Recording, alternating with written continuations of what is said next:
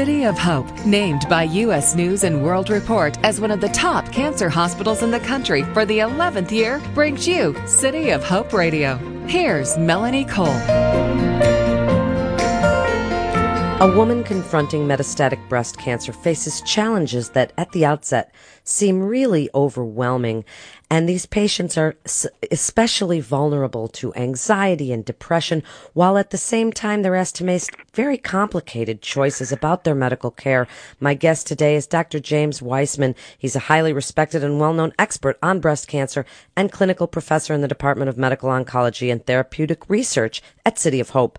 Welcome to the show, Dr. Weissman. So tell us, what does that mean when we hear the term metastatic breast cancer? First of all, good morning. It means that the cancer has spread from the breast to another organ in the body. So early breast cancer is defined as cancer in the breast and the lymph node under the armpit. But metastatic disease can be anywhere in the body. There are certain areas like the brain, liver, lung, and bone that are more likely to be areas where it spreads, but it can literally spread anywhere. Okay, so you hear the word spread, and right away a woman freaks out. You know, when you hear that it's contained, then there's lumpectomies and treatments and things you can do, but when you hear that it spreads, right away that would cause a woman to sort of lose hope. But people are living with metastatic breast cancer, yes? Well, absolutely, and I've been practicing for a couple of decades, and the changes we're seeing really makes us say that this is now considered a chronic disease, something like diabetes or heart disease, where people live productive lives, and we have to keep treating them. But the drugs we have and the treatment we have are not only extending life, but making people have lives that are completely livable.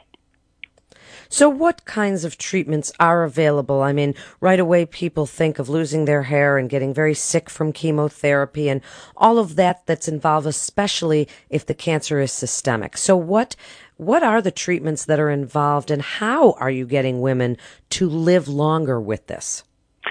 Well, the thing that has to be understood is that it's not one disease. It's actually breast cancer and other cancers are newly defined by molecular characteristics, by the biology of the tumor, and it can be different. And really we look at three main different kinds of metastatic breast cancer. One, whether it's hormone sensitive, and is responsive to things that block estrogen, for example, and that's usually pills or very low side effect related medications, and patients live without hair loss, without the side effects of chemotherapy, and do very well for a long time. And then there's a second kind of breast cancer where a protein called the HER2-neu is on the cancer cell, and we have incredible new therapies for that based on antibodies, and again, avoid a lot of the side effects of chemotherapy. And then the third kind of breast cancer, metastatic disease, is what we call triple negative, meaning it doesn't have any protein receptors that can be used to target the cancer cell. And for that, we do use chemotherapy, but often low side effect related. We use the term toxicity chemotherapy. So the old image of women, sick and ill and vomiting is much less the common experience. If a woman has metastatic breast cancer, is there any way she knows? Would that be something that because her breast cancer initially was undetected, is that why it becomes metastatic? Or is it something that's where it was going to go anyway? You know, that's a great question. And we don't exactly know the reasons that women who have breast cancer develop metastatic disease. We know it is related to how large the cancer is, how far it is spread initially into lymph nodes, how aggressive it is as we see it under the microscope. And what I tell women, because they have breast cancer and they ask me, well, how do I know if I have metastatic disease? And the answer is, it's not an experience that you will have ever had in your life as a general rule. So people who have mild headaches and coughs and backaches and skin rashes, that is very rarely metastatic disease. So I do a lot of reassuring of women with breast cancer that they're adults and they go through life like the rest of us, and only if they have something really unexpected like shortness of breath and not able to get up and take a shower, then that's something they have to be concerned about. So then what kinds of things do they look to deal with? This has got to be a very multidisciplinary approach, correct, Dr. Weissman? Because it's a chronic disease, because it affects other organs and such, what is that multidisciplinary approach to help these women go through something so scary? Well, it's a great question, and frankly, it's the main reason that I left private practice to come to the City of Hope is that the team now really has been expanded to include immune-directed scientists, doctors with expertise in removing tumors with robotic equipment, using fine surgical approaches. And we do use surgery now for resecting areas of metastatic disease. Scientists who are interested in these concepts of targets. So you have to examine the tissue with a molecular analysis, which can be very complex. So, yes, we need the multidisciplinary teams, and that includes nutritionists, physical therapists, psychologists, nutritionists, because really it's a situation where we want women to feel a sense of well-being as they're living with, and I like that term, living with metastatic disease. And you use that term, living with. Are there certain factors that will determine, you know, women say, or anybody with cancer says, how long do I have? You know, that's been around for so many years. So is there a certain factor that determines that you can say, yeah, you know, we're going to get you to live a nice long life? Well, I mean, we're concerned about if a vital organ is involved, obviously things like the liver or brain or lung. That's different than the skin or lymph node or bone.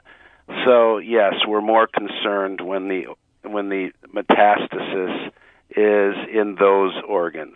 Having said that, I have and my colleagues have many patients with disease in the liver or lung that years ago would have been a fatal illness. It no longer is the case, and we can treat them with medications and not only extend their life, but extend the quality of their life. And I actually keep a list of all my patients with metastatic disease, so I know exactly how they're doing and for how long they've been dealing with this. And many of those patients are living more than a decade.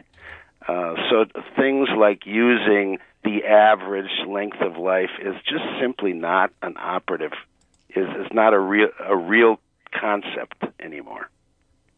So in just the last few minutes, Dr. Weissman, give us your best advice for women that might be newly diagnosed with metastatic breast cancer and what's going on in the horizon, what's exciting in the research, and why they should come to see you at City of Hope for their care, because you sound to me like a caring and amazing doctor. So I think that give women kind of that little encouragement that I can hear from you so that they know that there is hope out there. Well, first of all, it's a new day.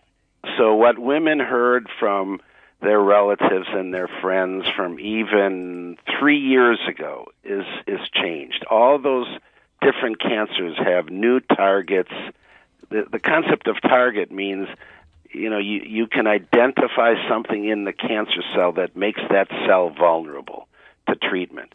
So we just have more treatment, less side effects from that treatment, and what happens at a place like the City of Hope is that the technology and the science is moving together so rapidly that you really have to stay current with what is going on by reading, by listening to programs like yours, by being a participant in educational settings. So to me, the most important thing is to be involved and engaged in the future of your life and to see yourself with a future. And I think that is probably the major change that we've seen over the last several years, that women can see a future. That means working, that means traveling, that means being with their family. And the old model of this is an end-of-life conversation is no longer operative, no longer the norm. Yes, bad things can happen, but you know, we don't look at patients like that. Not when we have the options that we now have. Thank you so much, Dr. Weissman, for such great information. You're listening to City of Hope Radio, and for more information, you can go to cityofhope.org. That's cityofhope.org.